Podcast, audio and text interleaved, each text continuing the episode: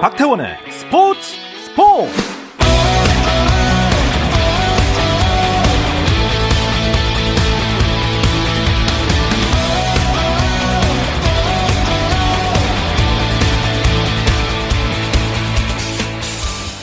스포츠가 있는 저녁 어떠신가요? 아나운서 박태원입니다. 오늘 이슈들을 살펴보는 스포츠 타임라인으로 출발합니다.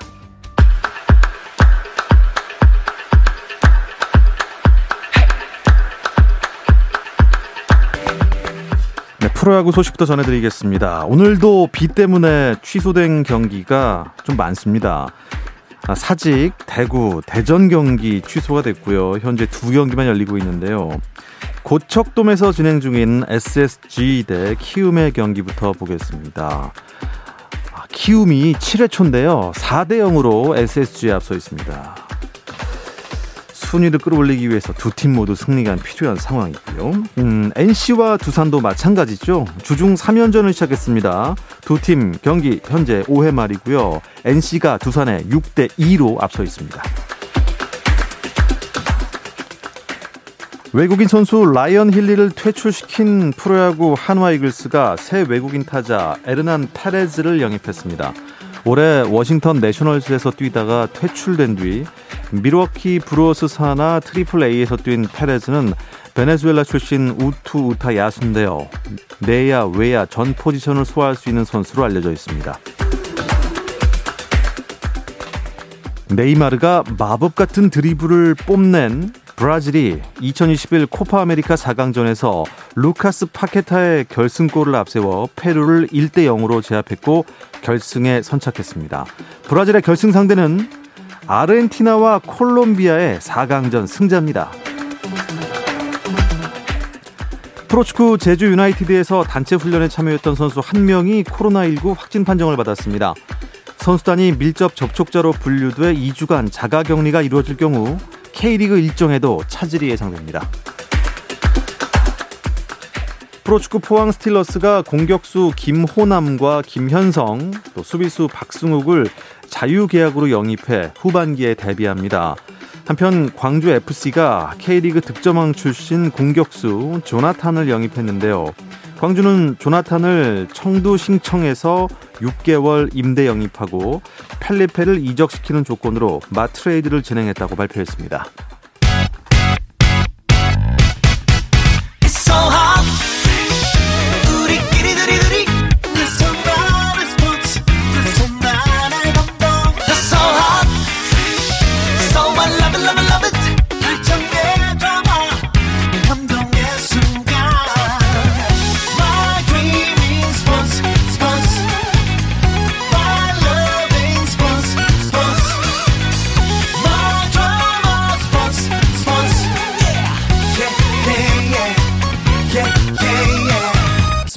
스포츠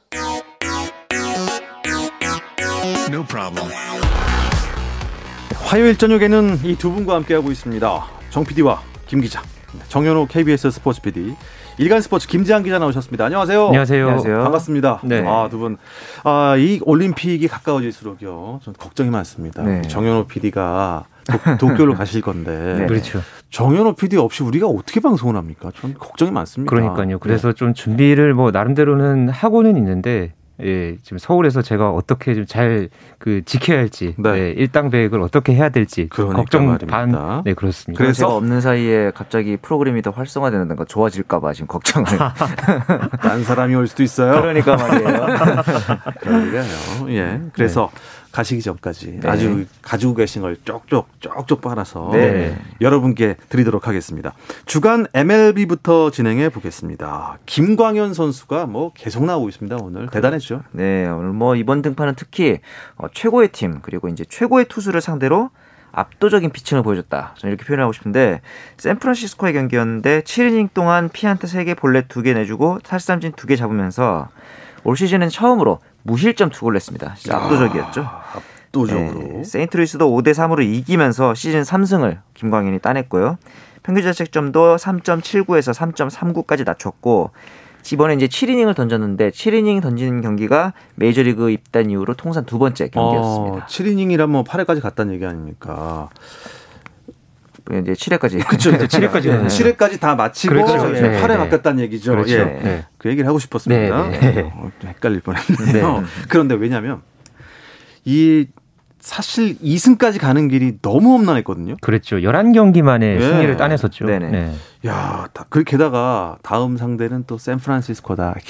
또 어렵겠네 했는데 이게 그렇죠. 웬일입니까? 그러니까요. 어. 뭐 경기 전에 예상에서도 샌프란시스코의 승리를 많이 점쳤고요. 네. 뭐 샌프란시스코가 이날 경기 전까지 53승 30패 리그 최고 승률 6할 3푼 9리를 기록을 오. 하면서 아주 와. 대단한 그런 상승세를 타고 있었죠. 예. 거기다가 이 샌프란시스코 선발 투수가 케빈 가우스만 네. 올 시즌에 8승 2패에 평균 자책점 1.68 그러니까 지금 자책점 그 평균 자책점 부분에서 지금 2위를 그렇죠. 달리면서 현재 사, 어, 사이 영상 후보로까지 꼽혔던 네. 에, 말 그대로 이 최정상급 에이스였습니다. 이 선수를 상대로 해서 세인트루이스가 또 점수를 뽑아냈고 네. 김광현 선수도 아주 눈부신 호투를 펼치면서 오늘 이 많은 사람들의 예상을 뒤집는 예, 그런 하루를 그렇지. 보냈습니다. 음, 그 타선이 터준, 터져준 건가요? 그렇죠. 이게 사실 상대가 워낙 좋은 투수였기 때문에 세인트루이스도 6회까지 노히트로 끌려가고 있긴 했습니다. 예. 그러나 이제 김광현 선수 마찬가지로 무실점으로 잘 버텨줬고 그러다 보니까 7회 원아웃 이후에 놀란 아레나도가 세인트루이스의 팀의 첫 안타를 쳤거든요. 근데 야구의 속설 중에 하나가 원래 이 노히트로 끌려가다가 안타 하나 터지면은 그 다음부터 이제 우수수수 나온다. 아, 그렇죠. 이런 네. 통설이 좀 있잖아요. 네. 뭐 코를 뚫었다 뭐 이런 얘기가 네. 그런 느낌으로 음. 그 이후에 또 연속해서 토미 에드먼, 맷 카펜터가 연속 안타를 치면서 점수를 냈어요. 덕분에 이제 김광현의 승리를 챙겼고 8회 9회에도 이제 세인트루이스가 추가점을 내면서 5대 1까지 벌렸죠 경기를. 그렇죠. 이때 이제 점수 안 벌렸으면 큰일 날 뻔했어요. 네. 마무리 투수인 알렉스 레예스가 9회 말에 올라왔는데 네. 어, 샌프란시스코에게 두 점을 허용하면서 만약에 추가점이 없었으면 김광현의 승리가 날아갈 뻔했더라고요. 어... 어쨌든 참. 이 뭐 여러 가지 네. 운 같은 게 또 따라야지 승리 투수가 되잖아요. 그렇죠. 어, 참 음. 다행입니다. 3승을 했으니까. 네. 제가 또 지난주에 아, 어렵게 2승했으니까 이제 3승을 쉽게. 어, 맞아요. 맞아요. 네, 네, 그 말씀을 드렸는데 네. 이것도 의도 걸린 거죠. 뭐. 네.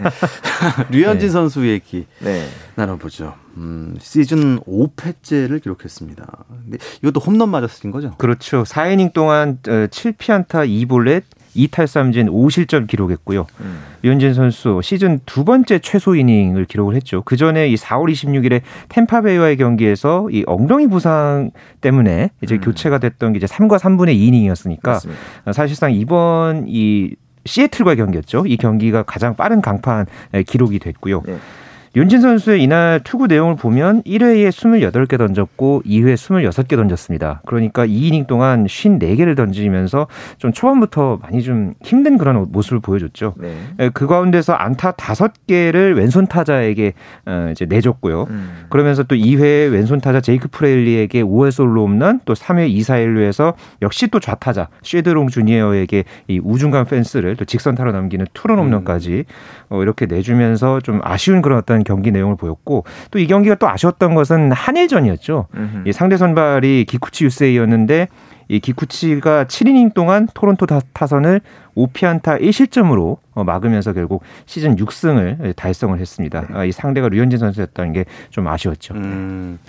이번에도 문제가 네. 체인지업, 체인지업이었어요. 그렇죠. 이번에 첫 피홈런을 허용한 구질도 체인지업이었고 그러다 보니까 결국 체인지업이 말을 안 들어서 패스트볼 그리고 이제 컷 패스트볼 이런 빠른 공들의 비율이 이번에 75%나 됐습니다. 네. 상대 타자 입장에서는 어 패스트볼과 컷 패스트볼의 구속 차이가 크지 않기 때문에 네. 같은 타이밍으로 이제 공략이 들어갔던 거죠.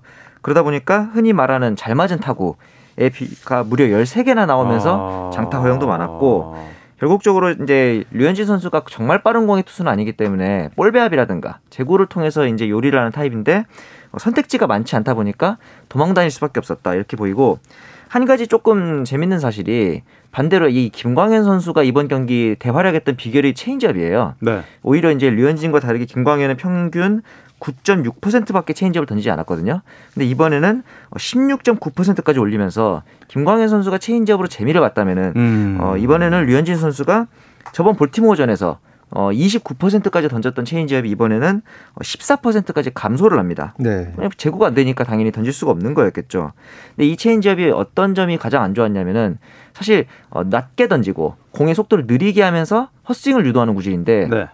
높고 빠르게 들어가 버립니다. 그러면은 결국은 치기 딱 좋은 공이 아, 되는 거죠. 체인지업이 네. 아닌 거죠. 그렇죠. 그렇죠. 그렇죠. 네, 실투가 어. 많아지는 거죠. 네. 네. 뭐 비록 뭐 1회 블라디미르 게레로 주니어의 조금은 아쉬운 수비 그리고 심판 판정에서도 아쉬운 점이 있긴 했지만 결국 경기 후에 류현진 선수답게 인터뷰에서는 그냥 결국 제구 문제다. 내가 음. 다음 경기 때 체인지업 제구 가다듬어야 한다. 이런 식으로 좀 깔끔하게 패배를 인정하는 모습을 보였어요. 다음 등판에는 어떤 모습으로 나올지 일정이 나왔습니까? 네. 류현진 선수 다음 등판 일정 8일 오전 8시 5분에 볼티모어와의 음. 원정 경기에 선발 등판합니다.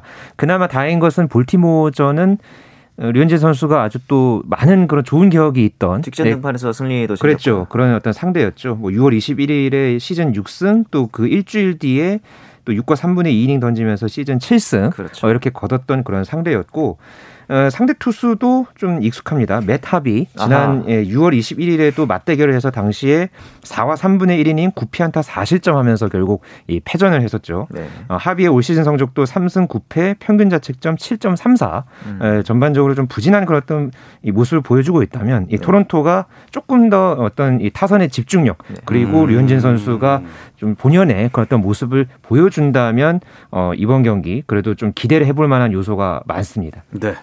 이 근데 저는 좀 특이한 소식인 게이 네. 류현진 선수가 지금 소속팀이 토론토잖아요. 네네. 네. 토론토는 캐나다에 있는 팀 아닙니까? 맞습니다. 그렇죠. 근데 캐나다로 복귀를 한다는 뉴스가 있어요. 이게 이제 그 전까지 코로나 때문에 네. 이게 그 국경이 돼 버리잖아요. 미국과 캐나다가. 예. 그래서 이제 캐나다에서 외국인들의 입국을 불허하는 바람에 아... 정작 홈을 놔두고 집인데 집이라 부르지 못하고 그렇죠. 아. 외국을 떠들고 있었던 상황이었거든요. 계속 원정스럽게 산 거예요. 그렇죠. 그 미국 뭐 뉴욕이라든가 아니면은 저기 지금 이제 뛰고 있는 데가 뉴욕주 버펄로 세일런필드죠. 맞습니다. 예, 계속해서 토론토가 이제 떠돌이 생활을 했었죠. 네네. 예. 그런데 이번에는 이제 지역 매체에서 보도가 나왔는데 네. 토론토 시와 이 토론토 시가 속해 있는 온타리오주에서 캐나다 복귀를 지원하겠다. 그러니까 이제 외국인들 입국을 허용하도록 도와주겠다 이런 뜻을 밝혔다고 해요. 그러면서 구단에서 연방 정부에 좀 공식적으로 복귀 요청을 했는데 이게 또 연방 정부에서 쉽게 이렇게 들어줄 수 있는 사안은 아니다 보니까 복귀 시점이 어떻게 될지 확실하게 음. 어, 대답을 할 수 있는 상황은 아직 아니라고 합니다. 실한 상황은 아니지만 이제 떠돌이 좀 그만해야 될 것 같기도 하고요. 네. 그렇죠. 김하성 선수 요즘 요즘 괜찮지 않습니까? 어 사실 오늘 김하성 선수 그리고 최지만 선수 공교롭게 오늘 저희 방송 코너에 딱 맞춰서 맹활약했습니다. 그런 듯이 말이에요. 네. 마치 기다렸다는 아, 듯이. 저는 요새 그 네. 유튜브로 자주 봐요. 김하성 선수 활약 모습. 네. 네. 김하성 선수 네. 오늘 7경기 만에 선발 출전해서 워싱턴과의 경기에 나섰죠. 네. 4타수 1안타 2타점 어, 기록을 했고 특히나 이 워싱턴 이 선발 투수 존 레스터와의 이 승부가 참 예, 눈길을 모았죠. 예, 첫 타석부터 9구 승부를 펼쳤고 또 음. 3회 말에 1사 만루에서 이 레스터의 포심 패스트볼을 어, 힘 힘껏 잡아당기면서 네. 어, 시즌 여섯 번째 2루타를 어, 기록을 했습니다. 장타를 때린 것은 지난달 말에 LA 다저스전에서 클레이턴 커쇼를 상대로 해서 홈런을 치고 나서 음. 첫 장타였고요. 어, 탬파베이 최지만 선수 클리블랜드와의 오늘 경기에 어, 선발 출전해서 4타수 2안타 2득점. 네. 역시 오늘 어, 이제 최지만 선수도 김하성 선수와 마찬가지로 5월 예, 2루타 기록하면서 음. 개인 시즌 여섯 번째 2루타 예, 또 6경기 만에 멀티 히트를 기록한 경기를 치렀습니다. 자, 잘했습니다. 아, 잘했어요. 최지만 김하성 잘했습니다. 네. 그런데 사실 음, 이번 주 지난 주말 음, 이 선수 이름 때문에 다른 선수들이 좀 묻혔어요. 뭐 그 전에는 아니었겠어요. 아, 이번에 이번 시즌 내내 아, 그렇죠. 네. 좀 심각했습니다. 오타니. 네. 오타니 쇼. 네네.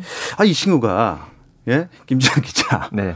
투수입니까? 타자입니까? 이번, 오늘은 확실히 알겠어요. 네, 아, 이젠 타자죠. 타자죠? 네, 네. 타자인 거죠? 네, 네. 아, 근데 올스타 선발이 이번에 투수 타자 모두 됐어요. 네. 네. 아, 그게 나 너무 그러니까 진짜. 제가 다시 말씀드리면 야구 선수이자 아, 그렇죠. 네, 타자 라고 이제 얘기를 좀 하도록 싶은데 예. 어쨌든 오타니 선수는 야. 야구 선수다. 네. 아니 현대야구가 그러면 예전에는 이제 자기 네. 포지션이 확실했잖아요. 지금도 그렇죠. 뭐, 네. 그 고등학교 때 학생 야구 때까지는 잘 치고 잘 던지고 하는 선수가 있었지만 네. 프로에서는 하나에 집중을 하잖아요. 맞아요. 근데 오타니 왜 이러는 겁니까? 그러니까 근데 이 오타니 선수가 인터뷰에서 예전에 그런 얘기를 했더라고요. 굳이 투타 겸업을 하는 이유가 뭐냐 물어봤을 때 내가 야구의 좀 다양성을 넓히고 야구의 새로운 전술을 만들어가면서 야구의 그 인기와 또 이제 재미를 좀 더 늘려보고 싶다. 그러니까 이 선수가 가지는 그 식견이라든가 시야가 어, 굉장히 넓구나 이런 생각을 좀 하게 되더라고요. 음, 네. 아 지금 뭐 저희 유튜브 채팅창에는 네. 오타니 쇼웨이는 만화 캐릭터다. 아~ 이런 댓글이 아, 네. 만화 만찢남이라 그러죠. 네. 만화 찍고 나온. 그만큼 참 대단한 선수고 네. 아직도 좀 궁금한 게 이 때리는 근육이랑 던지는 근육이 다를 텐데. 아 전혀 다르죠. 예. 그래서 이제 쉽게 말해서 일반적인 선수들은 한 가지 근육만 이제 집중해서 보강을 하면 되지만 네. 오타니 같은 경우는 두 가지의 운동을 병행해야 되고 심지어 이 투구를 하고 나면 타격에 좀 손해를 본다든가 그런 부분도 분명히 있을 텐데 음. 이 부분 역시도 이제 본인이 이제 절충을 해가면서 맞춰가고 있는 거죠. 야. 오타니와 함께 또 어, 기쿠치 선수도 올스타에 선발이 됐습니다. 그렇죠. 어, 둘의 인연이 뭐 눈길을 모으네요. 네, 기쿠치 선수가 오타니의 3년 어, 학교 선배입니다. 네, 두 선수가 이제 3년 3년 차이니까 함께 학교를 다닌 적은 없었는데 오타니가 이 고등학교에 진학할 때의 이 기쿠치의 영향이 좀 컸다고 해요. 어. 그 영향을 받아서 이 학교에 진학하고 싶다. 아, 음. 해가지고 오타니가 이 하나마키 히가시 고등학교에 네. 진학을 했고요. 이 모교가 또 이번에 기쿠치와 오타니가 함께 올스타에 발탁이 됐으니까 이 공식 SNS를 통해서 네. 꿈 같은 이야기다. 음, 뭐 이렇게 그렇죠. 또 예, 올리면서 자축을 하는 모습도 인상적이었습니다. 우리나라도 이제 동상고에 류현진과 최지만이 동반 올스타에 뽑혀서 나갈 수 있지 않을까 하는 기대를 좀 해보게 되더라고요. 네. 음, 했었는데 어쨌든 뭐 앞으로 계속 좋은 일이 있겠죠. 네. 네. 자 이야기로 주간 MLB 소식 여기서 마무리하고요. 올림픽 소식으로 넘어가 보겠습니다. 잠시 쉬었다 올게요. 감동의 순간을 즐기는 시간. 스포츠 스포츠. 박태원 아나운서와 함께 합니다. 어떠한 스포츠 이야기도 나눌 수 있습니다. 이 두 분 때문입니다. 정현호 KBS 스포츠 PD, 일간 스포츠의 김지한 기자와 함께하고 있습니다. 정 PD와 김 기자. 정말로 진짜 예, 마음에 손을 얹고 가슴에 손을 얹고 모르는 종목 없으십니까? 모르는 종목 있죠. 아, 있죠? 네. 네. 이거 얘기만 나눌 수 있는 그렇지만은 거죠? 대부분의 그래도 종목을 뭐 보기 이제 편하고 뭐 네. 이제 재밌게 볼 수 있고 네, 그런 부분에서는 뭐 그래도 정 PD님이나 저나 네, 비슷하다고 봅니다. 근데 네. 어떻습니까? PD 입장에서 이제 뭐 기자는 기사를 쓰지만 PD는 네. 이제 방송을 만들잖아요. 그렇죠. 중계도 하고. 근데 네.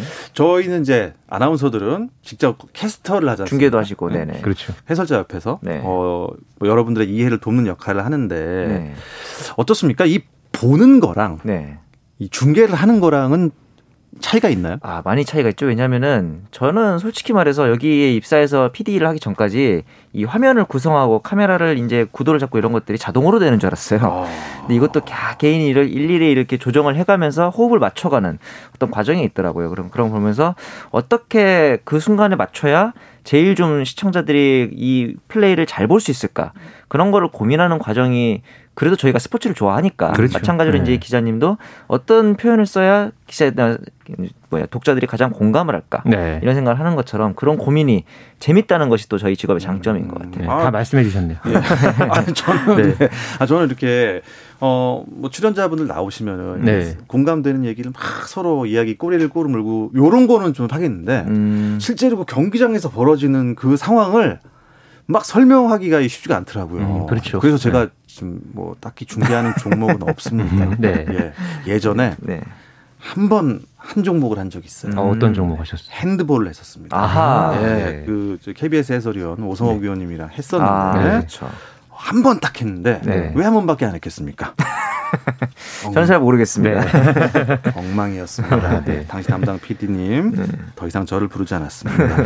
자 우생순 언니들의 졸업식 뭐 네. 여러 수식어로 설명되는 여자 핸드볼 네. 저한테 안타까운 남겨준 핸드폰. 네. 하지만 이번 도쿄에도 출격하죠? 그렇죠. 1984년 LA 올림픽을 시작으로 해서 참 올림픽에서 많은 메달을 따냈죠. 네. 이 여자 구기 종목이 참 많은 드라마를 썼지만 그 중에서도 이 여자 핸드볼이 참 어, 많은 메달을 따냈고요. 이번 그렇죠. 도쿄올림픽까지 해서 10회 연속 올림픽 본, 선 진출을 네. 어, 이뤄냈습니다. 이 국내 단체 구기 종목 최초의 일이고 이거는 이것뿐만 아니라 세계 여자 핸드볼 전체에서도 처음 있는 일입니다. 그만큼 이번 그 이 여자 핸드볼 대표팀이 자부심을 갖고 어, 도쿄올림픽에 도전을 합니다. 네. 네. 이번에 어떤 선수들이 주축을 이룰까요? 뭐 이제 유명한 선수라고 하면은 이제 류은희 선수, 이제 골키퍼인 주희 주희 선수 이렇게가 있고 나머지는 젊은 선수들이 좀 많아요. 예전에 있었던 선수들은 소위 말하는 우생순 언니들은 이제 다 졸업을 하고 네. 그다음에 이제 뭐 지도자라든가 이번에는 또 이제 저희 해설위원으로 이제 영입을 해가지고 같이 하는데 이번에 참고로 그 KBS의 문필이 선수가 해설위원으로 나온 당시에 우생순 막내였거든요. 아, 맞아요. 네, 네. 막내였는데 이번에 또 이제 해설위원으로서 어느덧 이제 좀 연, 연령이 되셔가지고 아, 그걸 보면서 네. 세월이 참 막 오래 지났구나 생각도 드는데 반면에 이제 젊은 피가 생기면서 좀 장점 중에 하나가 네.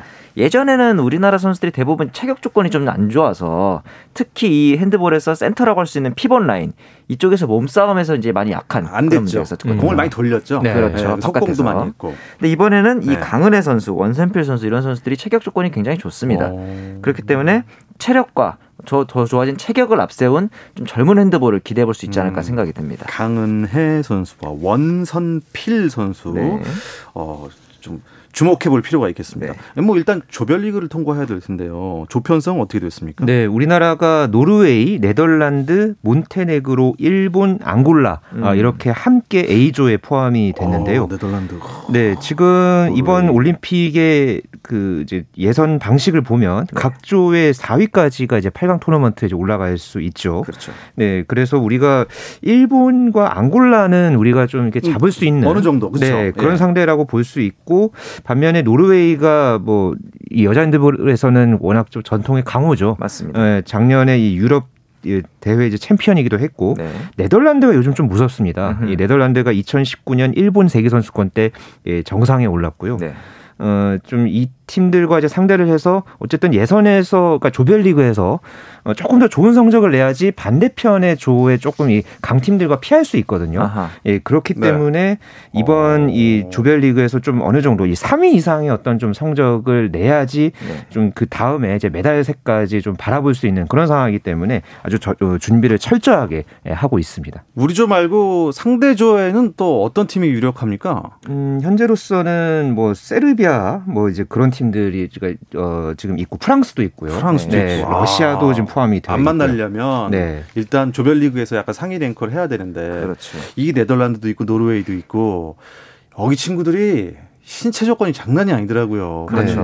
어 여자 선수들인데 농구 선수 같더라고요. 그러니까요. 뭐 우리나라 선수들이 이제 젊고 체격 좋은 선수들이 많다고 하지만 그만큼 또 유럽 선수들도 발달을 하잖아요. 그러니까요. 그래서 이번에 이제 우리나라 선수들이 남자 선수들하고 합동 훈련을 진행하기도 했고요. 네. 그다음에 이제 일부러 슛을 그 나무 발판을 갖다 놓고 그 위에서 쏩니다. 이게 실제로 서양 선수들은 그 정도 체격이니까요. 예. 이 각을 어떻게 막아낼 것인지를 연습하는 것도 하고 저희 같은 일은 마스크를 쓰고 지구력 연습을 일부러 한다 그래요.